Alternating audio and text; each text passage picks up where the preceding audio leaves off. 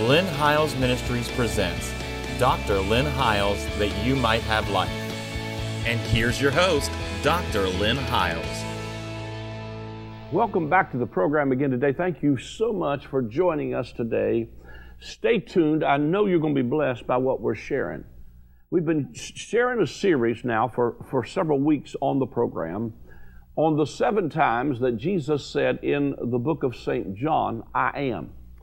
And what we shared with you is how that every time he said, I am, it was always in contrast to, for instance, uh, he takes the, the people out into the wilderness and feeds the 5,000 and the multitudes. And while they're in a wilderness place, much like they were when he brought them out of Egypt, headed for the promised land, and he fed them with that bread, it was in that setting that he said, Your fathers ate manna in the wilderness, and they are dead.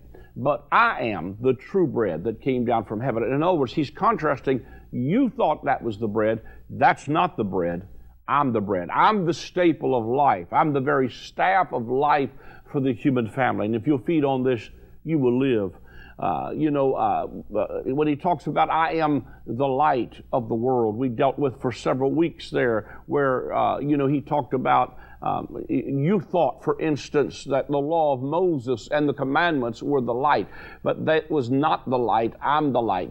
Uh, I, am the light and the life. And so uh, each one of these we could talk about uh, a great deal about them. I don't want to go back and review too much, except to tell you that's always the contrast is you thought that was, but I am uh, the I am the light of the world. I am the true bread. I am the good shepherd. I am the way, the truth, and the life. I am uh, the true vine. And so we'll get into all of those, but we are in the I am the door section. We just began that last week. Now, I, I, I want to say very quickly uh, for your reference that if you are enjoying these, but you've missed the first eight or nine of these programs, good news is that we archive everything we air on YouTube. Now, if you don't even have cable, you can go back and watch this on demand. If you're just in a hotel room for the first time and you're seeing this program on one of the networks that we air on, uh, then you, you, you say, well, I'd actually like to watch this all the time. Go back to my YouTube page and you'll be able to see all that we have archived there. Everything we've aired to date is archived there, and, and we, in the last several years, we've been naming the playlist. This playlist will be called I Am the door. Now, uh, you can get it on YouTube. Let me also say, uh, you say, well, I don't have time to just sit and watch YouTube. The good news is it's available in audio format on iTunes.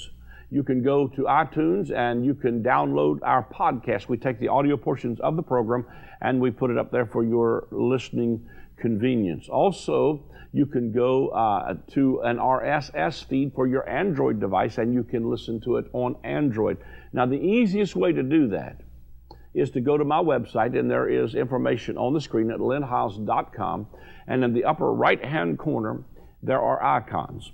There's a YouTube insignia. You can tap on that, take you straight to our YouTube page. Matter of fact, our opening page has the most current video on it, and you can watch it there, and it'll take you to our YouTube page. Also, there's an iTunes insignia, or if you will, icon, and there is a little Android. Uh, icon in the upper right hand corner. The easiest way to do any of that is simply to go there to the website and tap on it. It'll take you directly there. You can sign up for it, subscribe to it. It's free of charge, and every time we upload something, uh, you'll be notified that there's a new video up or there's a new, a new podcast up. We encourage you to share them with your friends. Listen to them.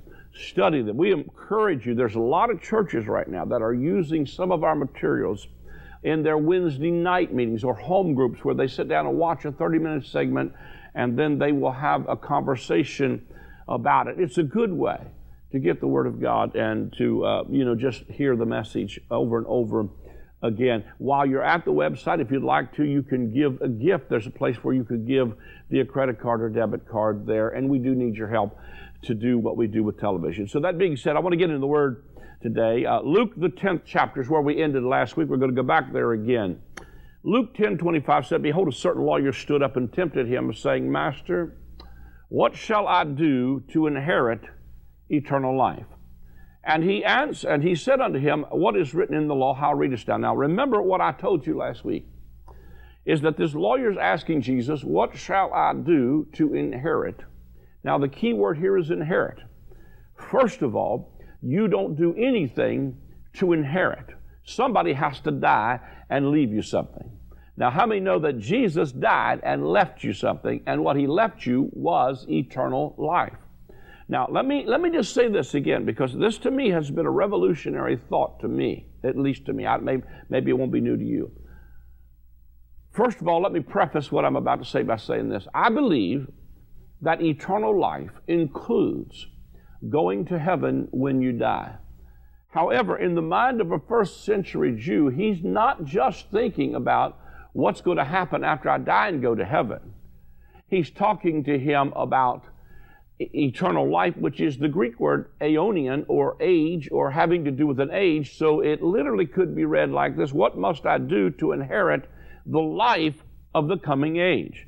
Now, if you think about the life of the coming age, he's not just talking about going to heaven. Again, I'm not taking anything from that. I'm, i believe that's part of it.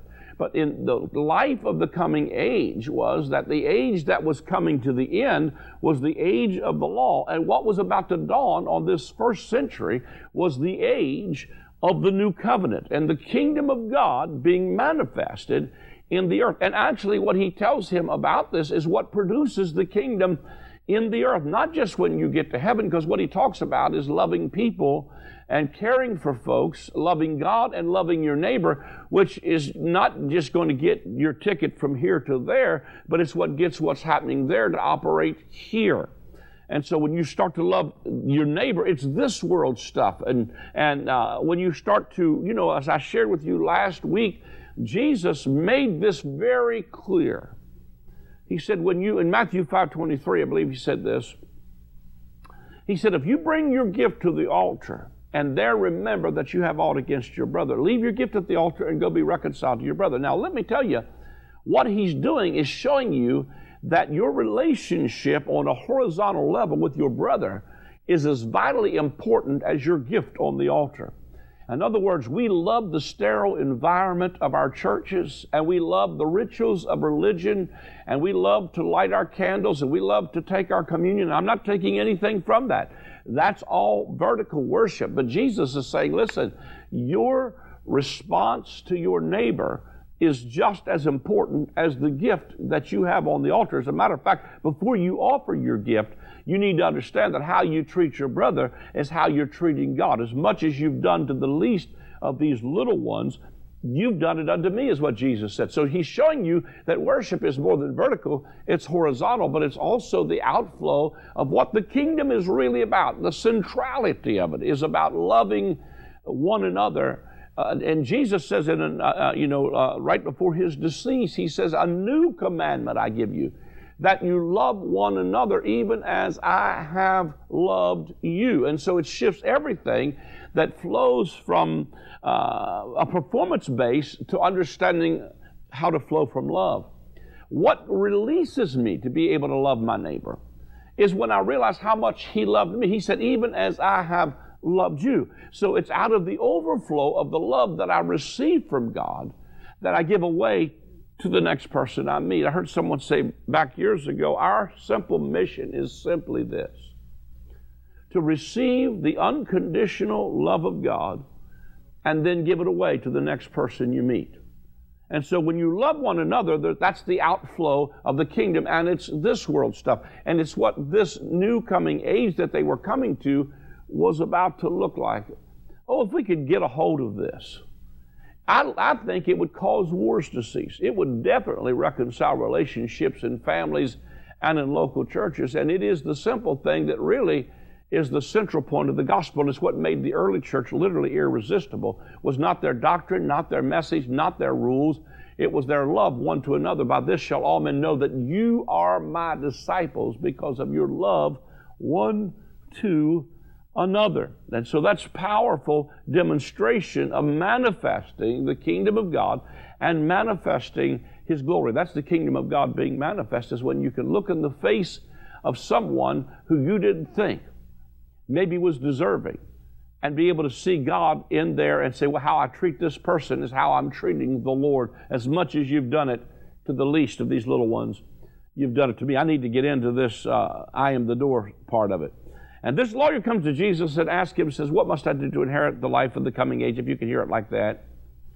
He said, What's written in the law? How readest thou? And he answered, said, Thou shalt love the Lord thy God with all thy heart and with all thy soul and with all thy strength and with all thy mind, and thy neighbor as thyself. And he said unto him, Thou hast answered right, this do, and thou shalt live.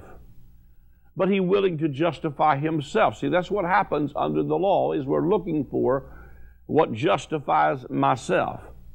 Said to Jesus, Then who is my neighbor? And I shared with you in the last segment how that under the law they really loved their uh, Greek people from the 12 tribes and their own ethnic groups. But see, what Jesus is going to show them is that there's a Samaritan in this story. It's people who you didn't think you were supposed to love that you love. It's a Samaritan. Because the end of the story is the neighbor is the Samaritan. Now, watch this. And who is my neighbor? Jesus answering said, A certain man went down from Jericho, from Jerusalem, I'm sorry, to Jericho and fell among thieves. This is the part I want to capitalize on. He fell among thieves, which stripped him of his raiment and wounded him, and departed, leaving him half dead. And by chance there came down a certain priest that way, and when he saw him, he passed by on the other side. And likewise, a Levite, when he was at the place, came and looked on him and passed by on the other side. But a certain Samaritan, as he journeyed, came where he was and when he saw him, he had compassion on him and went to him and bound up his wounds, pouring in oil and wine, and set him on his own beast, and brought him to an inn, and took care of him. And on the morrow, when he departed, he took out two pence and gave them to the host, and said unto him, Take care of him, and whatever thou spendest more, when I come again, I will repay thee. Which now of these 3 Thinkest thou was neighbor unto him that fell among the thieves? And he said, He that showed mercy on him. Then said Jesus unto him, Go and do thou likewise. Now, I want you to see this in the context of this. Um, I want you to see uh, that this, this guy, he said, there was a certain man or, that, that came and fell among thieves. Now, what I want you to see is that First of all, this man is left bleeding and dying beside the Jericho road. And there comes by a Levite, and when he sees him, he passes by on the other side. And likewise, here comes a priest, and he sees him, and he passes by on the other side. See, what happens in legalism is many times what legalism does and what religion does is it becomes a thief to us. And first of all, it can point out your problems but it can't change you.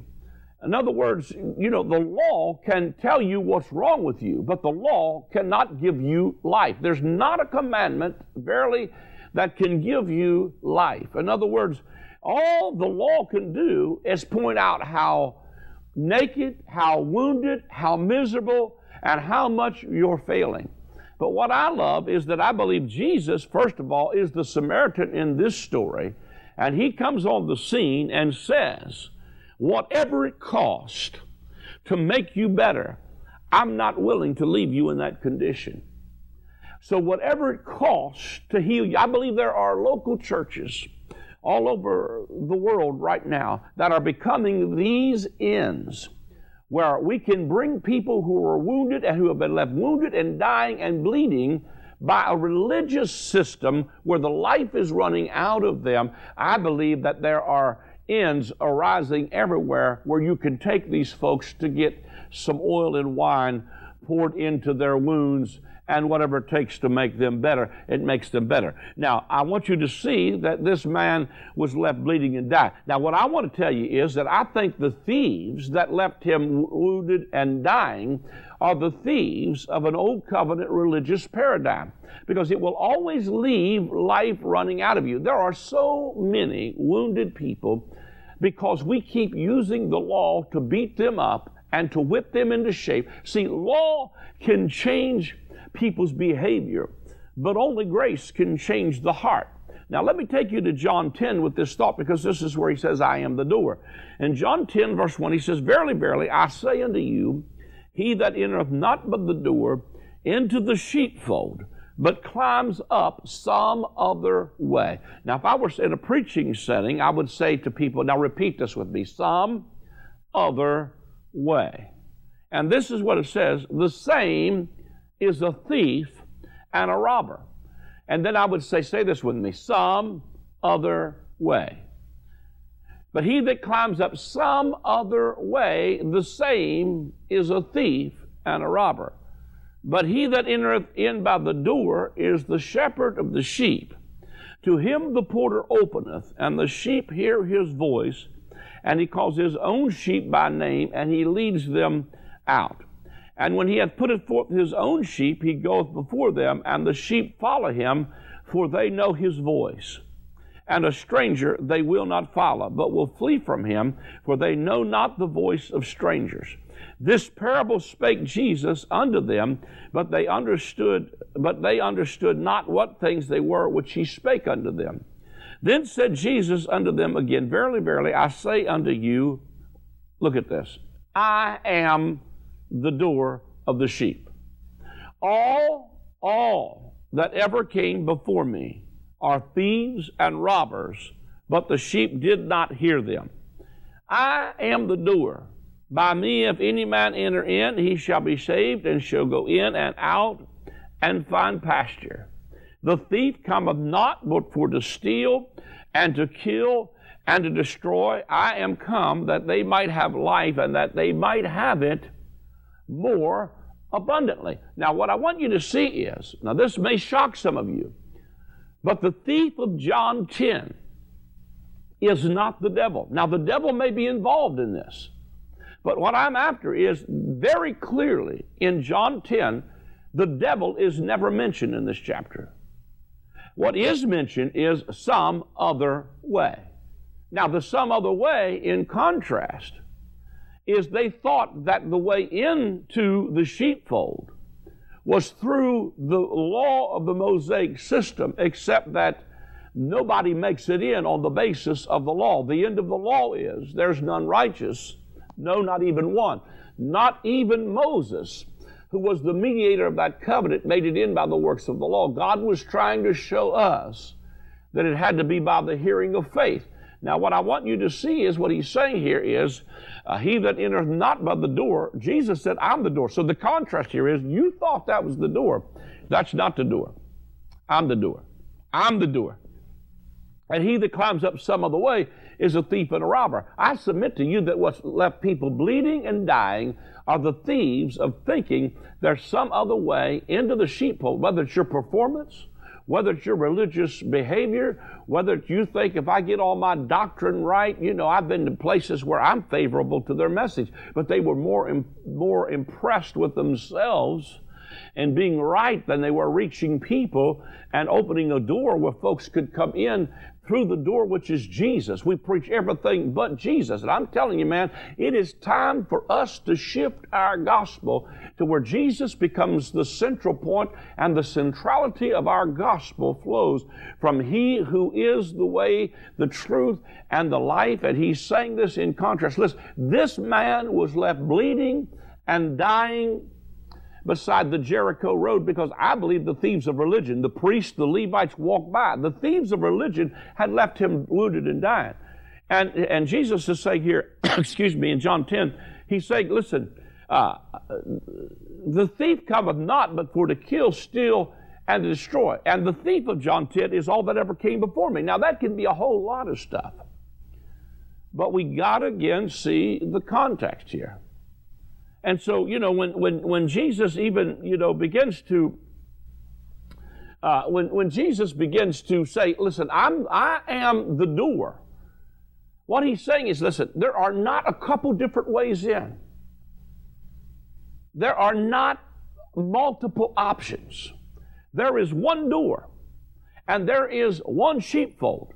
Now, he tells them later on, and we'll get to this when we get to uh, in the latter part of John 10, where he says, I'm the shepherd of the sheep. He said, I have other sheep which are not of that fold, but he's going to bring them in together and make them one fold. That's the inclusion of both Jew and Gentile that he's bringing together into one fold. And for both Jew and Gentile, he is saying the only way in is through the door, which is Jesus, and any other way does not lead you into life. But to him that is the, the shepherd, the sheep, the sheep hear his voice, and he calls his own sheep by name and leads them out and he puts his oh, oh, and when he putteth forth his own sheep he goes before them and the sheep follow him and they know his voice and a stranger they will not follow for they know not the voice of strangers. This parable spake jesus unto them but they understood not what things they were which he spake. And then jesus got clear. He said jesus said unto them verily verily i say to you i am the door of the sheep. I'm telling you the only way into life is through Jesus. My confidence is not in my ability to do this on my own. Rule keeping does not produce life. Rule keeping produces more rule keepers. It produces condemnation and guilt. It produces people who are wounded and left bleeding and dying. But when you put turn to Jesus, who is the door, and you turn your voice to His voice, he will lead you in through that door. I am the door, is what he said here.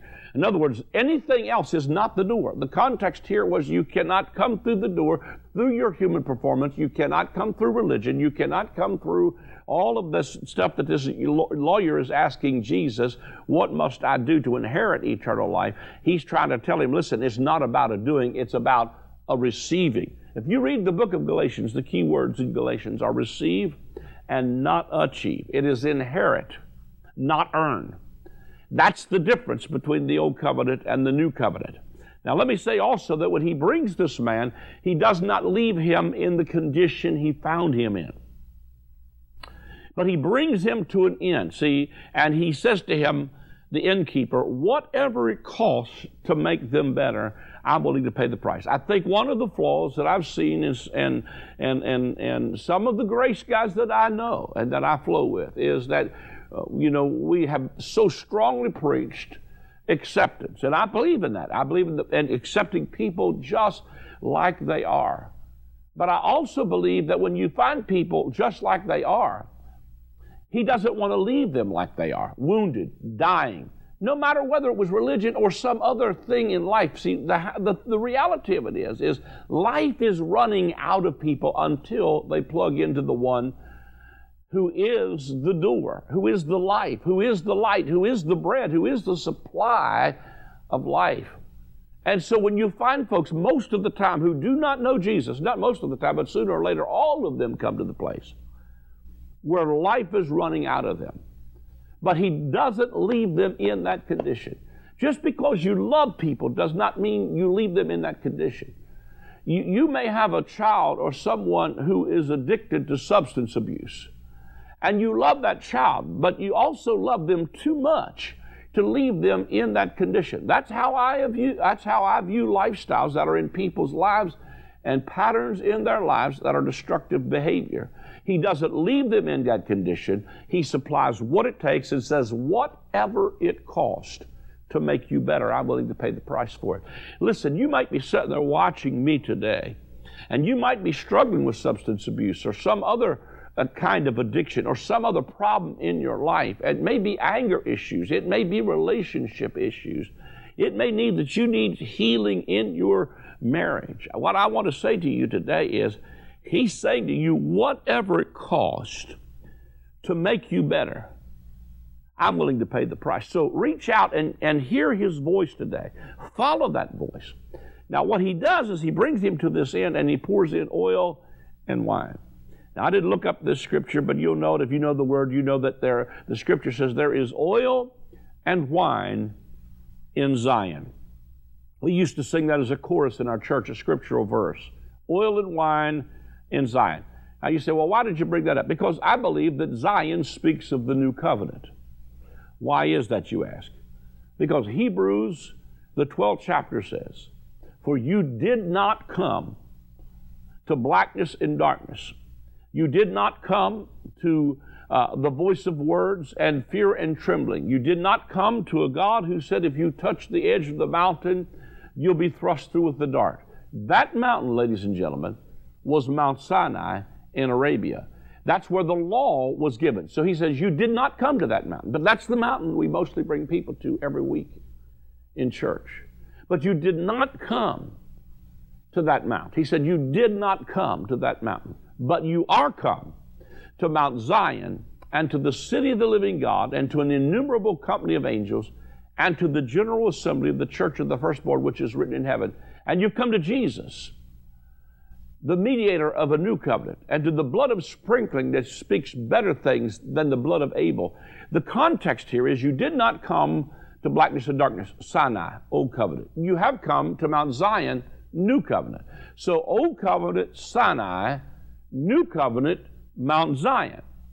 And so, if there's oil and wine in Zion, what he's saying here is he's pouring in the oil and the wine into the wounds of a man who's been left bleeding and dying. He's pouring some new covenant truth into him so that it can heal this man of the stroke of his wound. And the problem is, is the Levite and the priest crossed the street on the other side because they didn't have what it took to make this man better. Religion can heal you, it can point out your problem, but Jesus can heal the depth of your problem. He can heal it to the very core. And so I believe that what God wants to do is take people and bring them into local churches where they're pouring in oil and wine. One of the things we do more than anything else, probably through our TV program, is we plug people into local churches that are preaching the new covenant, the better covenant, the grace of God. And, and, and, uh, and we are plugging them in because I believe when you get there, you can be healed of a lot of the devastation. When I think of the casualties of people who've been hurt and wounded and left bleeding and dying because of religion, I sometimes want to weep. But I'm thankful for a Samaritan, a neighbor, if you will, who loves me too much to let me stay in that condition, but has supplied everything I need to make me better. We're about to run out of time. If you'd like to sow a seed into this ministry to help us stay on the air and to take the gospel around the world, go online at that website, and there's a place you can give via credit card or debit card. It's also an address where you can send a check or a money order to help us with this uh, also. You could call the number on the screen. There'll be somebody there to take your call. If they don't answer, please leave a message if you'd like them to call back, as sometimes our phones get overwhelmed. So uh, please do that today. We do need your help. God bless you, and thanks for joining in. The word repentance means to change your mind. The message of John the Baptist and of Jesus was to repent, for the kingdom of God is at hand. The kingdom of God is accessed by a change in our thinking. If you are in outer darkness, there is weeping and wailing and gnashing of teeth. That reality is not always out in the distant future, it is in people's lives right now. One simple mind shift can move you out of darkness and weeping and into light and rejoicing. God wants to wipe all tears from our eyes and replace our weeping with joy.